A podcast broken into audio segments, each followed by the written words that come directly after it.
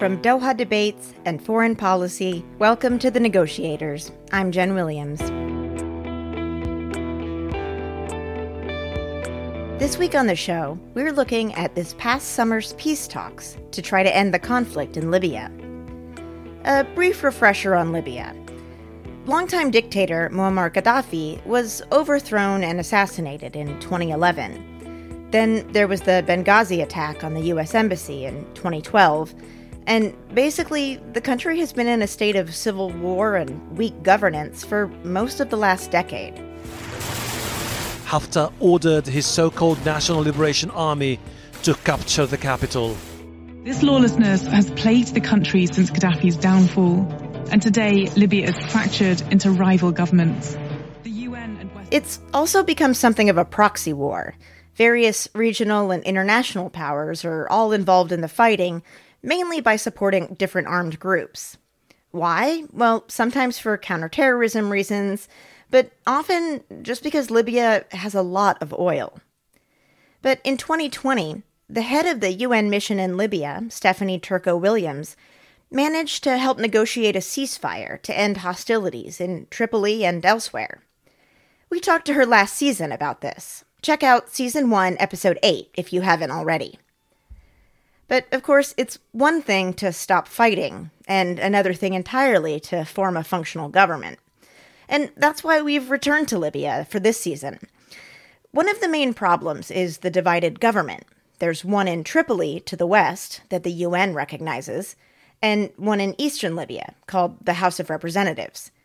Neither side has complete legitimacy in the eyes of the people, so a key step to ending the conflict is having just one unified government. This was a big reason Turco Williams set out to help organize elections last year, to elect this unified government. But too many people doubted the legitimacy of the process, and so eventually it was called off in December of 2021. So, where did that leave Libya? Well, without a democratically elected government. That's why Together We Build It founder Hajar al Sharif, who you may remember we also talked to last season, decided to organize more inclusive peace talks. Her organization invited young political leaders and activists, mostly in their 20s and 30s, to travel to Norway, of all places. They figured that would be about as far away from the noise of the conflict as they could basically imagine. The goal was to bring people together, talk, listen to each other, and try to maybe negotiate a way out of this mess. So this August, 11 of these leaders spent a week digging into the country's toughest issues and seeing if, finally, they could bring some stability to their country. We sent reporter Amira Karaoud to Norway to be there for those discussions. Amira is originally from Tunisia, which shares a border with Libya. The two countries have a lot in common, and Amira thinks this helped the Libyan participants open up to her. She arrived in Norway right before the talks commenced, on a small, remote island. August 23rd, 2022, day one in Utoya Island. Utoya Island is super small, very close to the main road. It's a small hill from the ferry to the center of the island. Nobody lives in the island, so it's mainly cabins. It's very green, very tall pine trees all over. There is a new building, a big L shaped building. All of it is open windows that has this amazing view of the water and you could see the sunset from that side of the the island. When i say new meaning that it is being built after the attack of 2011 now if the name utoya sounds familiar that's because it was the scene of a horrific massacre in 2011 Members of the ruling Labour Party's youth wing were running a summer camp on Utoya. A neo Nazi gunman made his way onto the island and shot dozens of people, killing close to 70. The youngest victim was just 14 years old. Since then, the island has continued supporting pro democracy events, including these peace talks.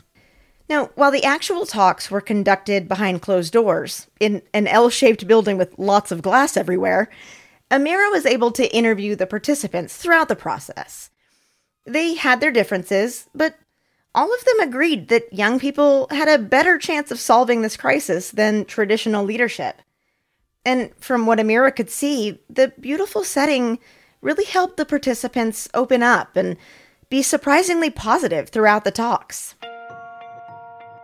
For this episode, we're talking to a few activists, including one who mediated a local conflict, then a young prominent politician, and a final person who's pretty influential. They all address the most fundamental issues facing Libya, and really any country trying to transition from violence and anarchy to a democratic state. What were you hoping to learn from these individual interviews? What were you what were you wanting to hear from the interviewees? The idea for me was to really go and hear from politicians and um, representative of civil society. Uh, how do they think like um, the conversation will be bridged between the divided parties in Libya, uh, and what's their vision of peace in Libya? How is Libya is going to reunify, and how they are going to get to an election, rebuild in the country, and go back to normal you know, Libya today is going through a huge crisis um, in a daily basis. People have no access to food, to gas, uh, electricity. Each house has its own generator. Uh, this has been going on for 10 years. It's not. Um, it's not a life that anyone would wish, really, you know, and uh, uh, for a young generation, which uh, represents over 67% of the population. Um, it's tremendous loss to see that they have no future. So this offered an opportunity to really hear from these people who are affected the most. So we wanted to hear what's their opinion, how do they see this is going to happen, and uh, why are they not getting there? So as you mentioned, these peace talks had political representatives as well as as folks from civil society. Um, so that brings us to the first interviewee I want to talk about, Imad Shanab. He was really interesting uh, in that he both had you know government and NGO experience. So he was an advisor to a former minister of the interior in the government of National Accord, and now he runs a youth debate organization. So yeah, tell me about what he shared with you. He's one of two people in the group that uh, have conversation with armed groups. So he's from Misrata. عملنا في أحد نجاحاتنا قمنا بمصالحة وطنية We started the national reconciliation between Misrata and Tawarga. ومدينة تورغة Tawarga is a city next to Misrata. During Gaddafi reign, the city was bombing and attacking they killed and had attacked Misrata several times, which is my city. They attacked my own family. He lost his brother in this conflict, and he told me about the initiative that himself and other youth to start a conversation between youth uh, of these two towns, Misrata and Tawarga. بالمشاركة كشباب من المدينتين. So we as a youth from the cities in 2017 we started an initiative. We brought together youth from Misrata and Tawarga through dialogues and encounters. So we created the relationship between both youth groups. And we said we need to build a true reconciliation. And it's us who are going to build it. So we brought both youth groups who were armed and fought against each other. We convinced them that Libya, seven, eight years after the war, we need to build Libya together. You used your weapon back then for freedom and stability. Today, use your weapon for peace and reconciliation. And it could be you who builds peace and stability. And then eventually they got to a place that they move from just negotiation to actually bring in some of the youth from Tawarga who left the town because the, the town after Gaddafi was overthrown got emptied and everyone pretty much left that town. So they got to a place where they took couple of uh, youth that left that town and brought them back to their town in order to see their houses, in order to see that the town was not completely demolished. This reconciliation was followed by the UN and important appointees, and they were surprised and very happy. And he believed that that example can be replicated all over Libya. So he he believes that that initiative is a good example of how Libya can actually reunite against all the odds and besides all their differences. He strongly believed that a strategy has to happen and a program has to be put in place to include the armed groups in order to find the rule and participation in rebuilding the country. Now for some groups they need some reassurance that no one will come after them. They want to have a role within the government. They want to have some reassurance that they will be included in the military and security institutions. It's their right. At the end of the day, they are Libya's youth. And they used weapons for the sake of the revolution. And they participated in different wars. And now, it's necessary to have a role in building Libya. They didn't get a chance yet. They say we want to be within the government. Today I'm outside the state boundaries. Who's going to guarantee my existence? How can I be guaranteed that I can continue existing? When I talked to him about, you know, the armed groups, he said it's important to identify all actors to include everyone in the negotiation to be able to um, go to a peace negotiation. Right. I mean, that makes sense, right? If you're trying to build a, you know, stable peace, you would have to eventually at some point involve the people with the guns, right? Um, exactly. I- am wondering, was, was it dangerous? Like, was he scared to approach these groups? How did he do that? I mean, did he just knock on the door and say, "Hi, I'm here to talk about peace"? Yeah that's that's exactly what they did like he said and he talked about it he said we covered the entire region like east to west north to south going to the borders talking to tribe leaders During the two last years, we had some important meetings and we organized social dialogues in every city in Libya. This is something that no other official did. And I challenge anyone who claims that he visited the Libyans in their regions, localities, and houses. We listened to them. We discussed with them. We saw the forces in the neighboring countries, the security infiltrations, and all the conspiracies that are brewing because we have traveled this long road for months and we visited all the localities. So it was something that we saw with our own eyes. We met with the tribes, tribal leaders, young people, women, etc.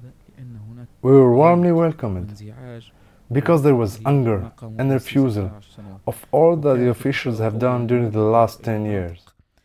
I think he wanted to really emphasize that none of the politicians have been doing that. So they have a better understanding of Libyans. They have a better understanding of what Libyans need and want to see to actually motivate them. I wanted to talk to you too about the the next interviewee, another person you talked to. Her name was Libya Idris. She's a, a media expert and a civil society activist, but you also mentioned that she shared about having lost her cousin and what the loss of her cousin says about the larger conflict. Can you tell me a little bit about what she had to say there? Mm-hmm. For her, they all share a lot of bad experiences from this last 10 years. You know, she brings back a, like her personal experience, you know, when she talks about like how most of people in Libya um, lost family members and share that experience. I lost a cousin who was 32 years old. She had a brain stroke because she lost her aunt and she wasn't able to make it to her funeral. So she died before she was able to drive from Tripoli to Tunis and then take a flight from Tunis to Benghazi to be able to participate in the funeral of her aunt. My cousin died and left a four years old son his mom was perfectly healthy. It was nothing but that. Her brain exploded due to conflict. And that's a story of like someone who was not on the front line, someone who didn't die of a bullet. It's going to be very hard to measure how much pain and uh, impact and effect this conflict is going to leave. There is a lot of work that needs to be done to reconstruct the Libyan nation, to heal wounds, to work on the social fabric. And we must start at some point. When I asked her about the tension that was happening during the time that they were in the meeting, there was unexpected armed conflict in Tripoli. And she says that, and I think that she really refers to the negotiations and the talk that's been happening behind closed doors. She says that even the ones who represent the parties that are going into violence and using violence, they would not want to see conflict. I don't support any of the fighting groups, but I know even for others that are supporting one of the two groups, for them, for their group to lose is better than for the conflict to spark again in the capital. I just believe 10 years of political division is better than an hour of armed conflict. People are tired from violence in Libya. They are done with violence and do not want to see violence anymore.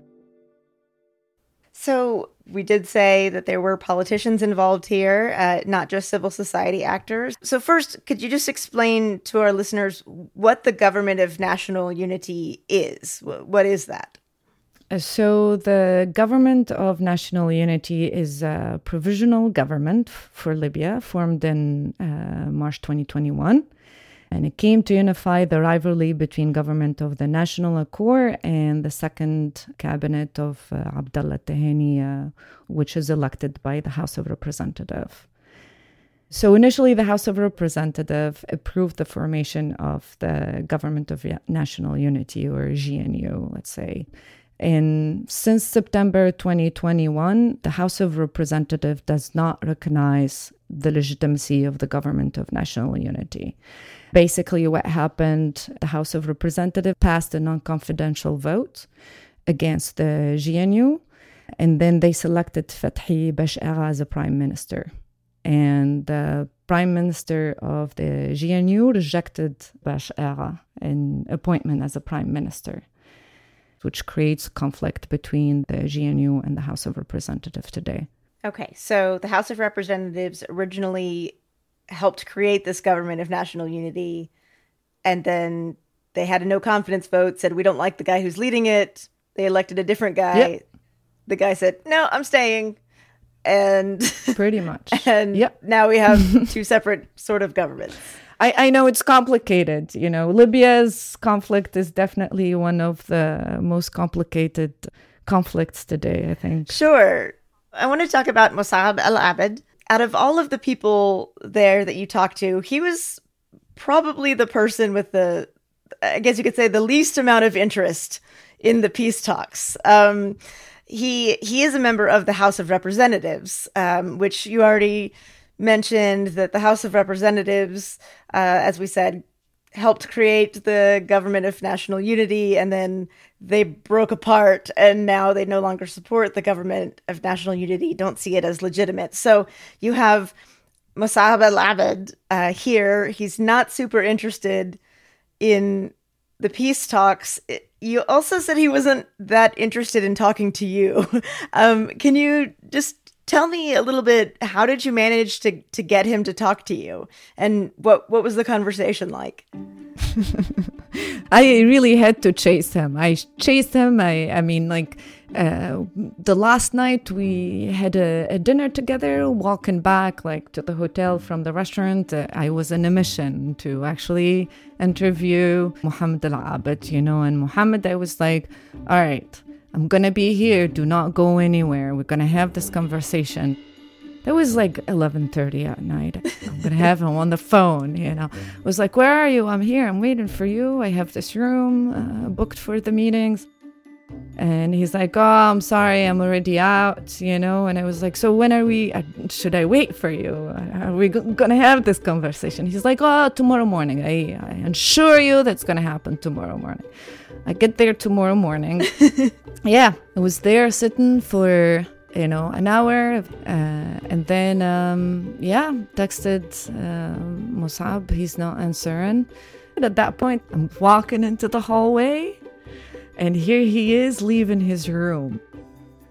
So we went down, and eventually, like, they were like, Yeah, take 10 minutes. It's not a problem. And it was a little longer than 10 minutes, but he eventually gave me those uh, few minutes to get, like, a piece of his mind, really.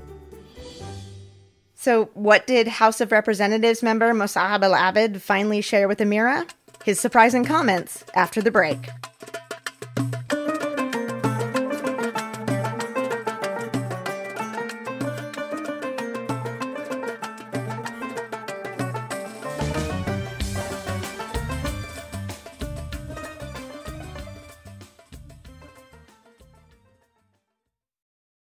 Welcome back to The Negotiators, a partnership between Doha Debates and Foreign Policy. I'm Jen Williams. This episode, we're sharing stories from young Libyan leaders who participated in informal peace talks, which took place in August on an island in Norway. Members from the major political parties, as well as civil society leaders, sat down to address the country's toughest problems. Before the break, we heard from Ahmad Shanab, who helped mediate a local conflict which he hopes can be replicated throughout Libya. And we also heard about Mossab al Abed, a member of the House of Representatives. Now, al Abed kept dodging our reporter, Amira Karaoud. Now he's finally talking to her, and he admits something right away. He did share that he actually was very reluctant to come to the meeting. He was stressed out about it. I uh, wasn't prepared to hear others' opinion different uh, from my opinion, but uh, when I found that everyone is open and understanding, I felt I have to play a same role myself, and um, I felt I shouldn't be too resistant and only accept my own ideas if there is a common ground uh, everyone agrees on, mm, yes, I would be part of it. Uh, so he basically played the game. He found it, you know, very interesting. There was that bond that is also interesting, you know, that I didn't expect. Just among among the men or the politicians? I mean, really between all of them. Like you see them like all sit together, you know, civil society representative and political representative. They sit together, you know, beside, regardless of what parts they represent, you know. So I was curious about like, how was it for them to be together when the conflict was happening on the ground in Libya? And he was like, he's like, let me tell you something that people don't know and don't understand about Libya. Why is uh, every conflict resolved very quickly? There has been more than one war in the last 10 years and it ends quickly. We got used to Libya conflicting party. I have friends in region, for example, in past wars. I have friends who were in the opposite side to me communication between us doesn't get interrupted. We always stay in communication, no matter the size of the problem. But there is always a friendly uh, treatment when we meet somewhere and or we, when we talk to each other. In general, there wouldn't be any tension. To the contrary, we always try to stay close to each other. Most of the time, the conflict that happens in Libyan wars we know Libyans are part of it, but in reality, external parties. In fact, like Safwan, who's a member of the High Council of State, he kept telling me, you know, like, oh, you should interview me and uh, Mus'ab at the same time. You should do an entire podcast specifically about both of us. We're seen as opposed, but in reality, we're friends. And in fact, like, they were inseparable most of the time. Part of me has a hard time wrapping my head around what he's saying to you and the reality that he was, you know, spending time with Safwan. At the same time, there are people shooting each other. It sounds good, right? Like it sounds like I want to go, oh, of course, yes, they're all friends, they're all family. At the end, we're all Libyans. We may disagree, but we can come to the table. Mm-hmm. But like there are people literally killing each other because they oppose each other. How do you put those two things at the same time? When you look back, the conflicts never last too long. I mean, I, I don't know if I'm demonizing it, but as if they um, try and like to show how powerful it is uh, they are to each other. That this killing is felt by the population, not the, by the politicians. We're talking about politicians that they're fighting among each other without consideration of the Libyan population. Right. They're not accountable to an electorate. Okay. So I want to talk about the last interview that you did, the last person you spoke to. This is Stephanie Turco Williams. Our listeners may remember her from season one. So she was the head of the United Nations support mission in Libya and helped broker peace talks. Part of that was supposed to lead to elections late last year, which, as we know now, didn't happen. Listeners may also remember Hajar El Sharif from last season. She's the founder of Together We Build It, which also organized these talks. I talked to El Sharif right before the elections were supposed to be held. She was worried because the UN had skipped over a crucial step. I would have wished if they would have focused on establishing a due process, for example, by addressing the issue of the constitution. You have a country that does not have a constitution and you want it to be democratic. How? So, getting back to you, Amira, if you could first just tell me, like, what was the mood like the day that Stephanie was there at the talks? I think before the meeting, I've seen some excitement of being able to address her directly. We all know that to a certain extent, most of Libyans really don't agree with United Nations intervention, which Stephanie represent. And uh, after the meeting, there was an over excitement in the break room of the finding that they heard from her during the dinner last night ever heard of like them asking her questions of uh, which country is behind this person, which country is behind this power and that power.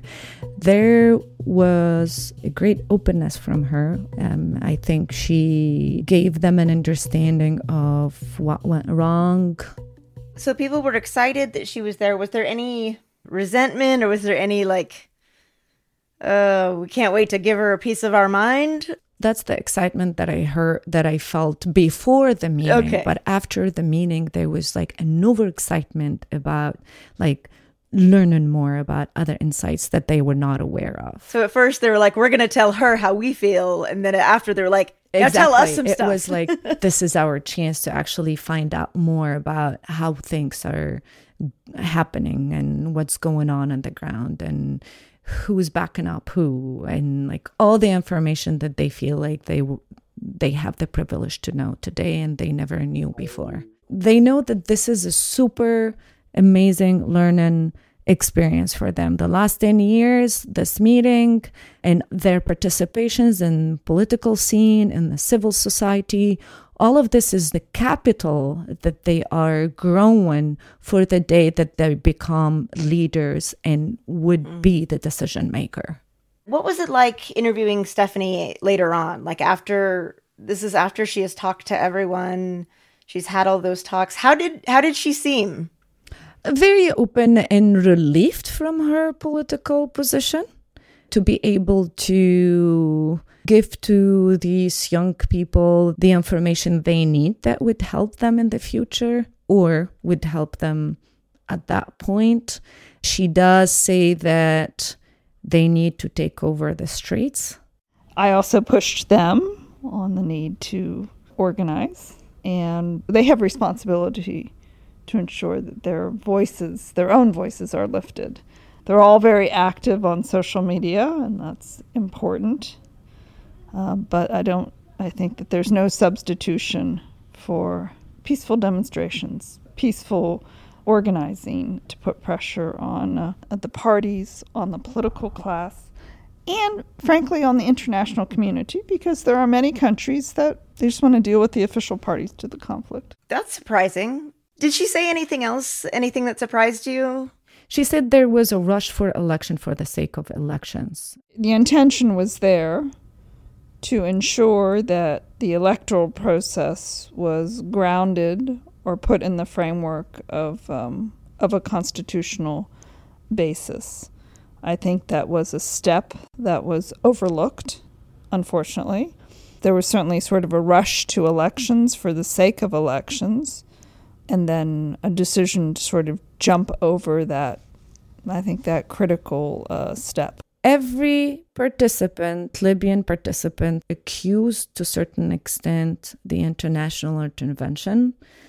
Okay, I mean, that's an easy call, but pointing fingers only at them is not fair neither. But Stephanie also said it. Like she did back up that idea. And for her, the wealth of the country is its problem. As long as you don't have a firmly grounded electoral process, and then some means to manage the, the oil revenues, which are huge. People are just going to fight over who has access to power and resources. As much as the international community is responsible for the foreign intervention, so are the Libyans.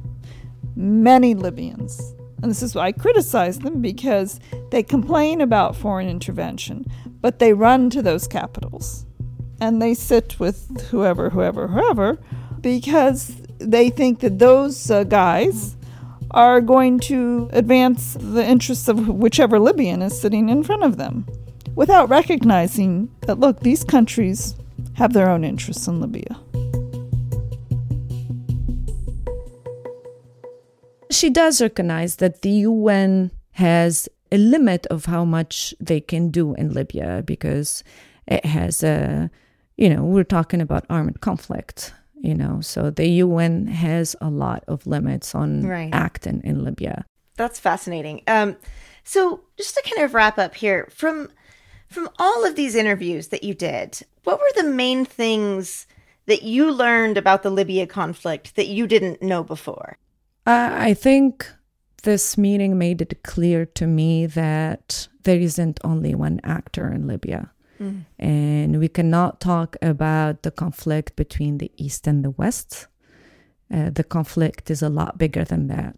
There is way too many parties, and all of them has to be brought into the table. I don't know how is that going to happen, but that's something that it's I see very complicated.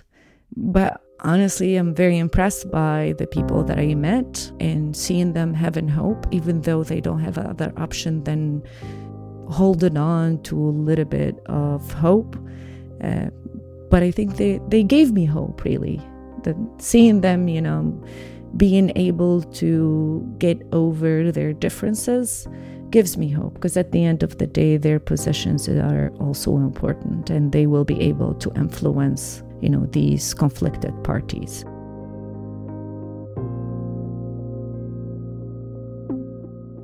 That was Amira Karaoud, a multimedia journalist who reported on the Utoya meeting on Libya for this episode. The nonprofit Together We Build It, in partnership with Utoya, organized these talks. They were supported by the Norwegian Ministry of Foreign Affairs and co financed by the European Union and Women's International League for Peace and Freedom. Amira says folks left the meeting knowing full well that bringing peace to Libya is gonna take a long time. It'll require a lot of reconciliation, and probably some protests, particularly to keep the politicians in check. It'll also require bringing everyone to the negotiating table, including the armed groups, and writing a constitution, and maybe then democratic elections. But at the end of these talks, all the participants felt heard and they really listened, too. Sometimes peace talks are just about building a foundation of trust. And these talks accomplish that. Now, only time will tell if these young leaders can influence future negotiations.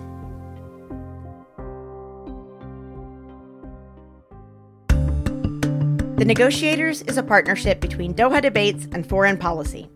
Our production team includes Rob Sachs, Rosie Julin, Claudia Tatey, Japhet Weeks, Jigar Mehta, Amjad Atallah, and Dan Ephron. Special thanks to Shamsuddin Bashawardian and Khalil Aluz, who did the voiceover for this episode. Laura Rosbrow is the show's senior producer. Thanks to Nelifar Hidayat, Govinda Clayton, and James Wally for helping create the show. Foreign Policy is a magazine of news and ideas from around the world. And we encourage you to subscribe. Just go to foreignpolicy.com slash subscribe. Doha Debates is a production of Qatar Foundation, where the most urgent issues of our time are discussed and debated. Tune in at dohadebates.com.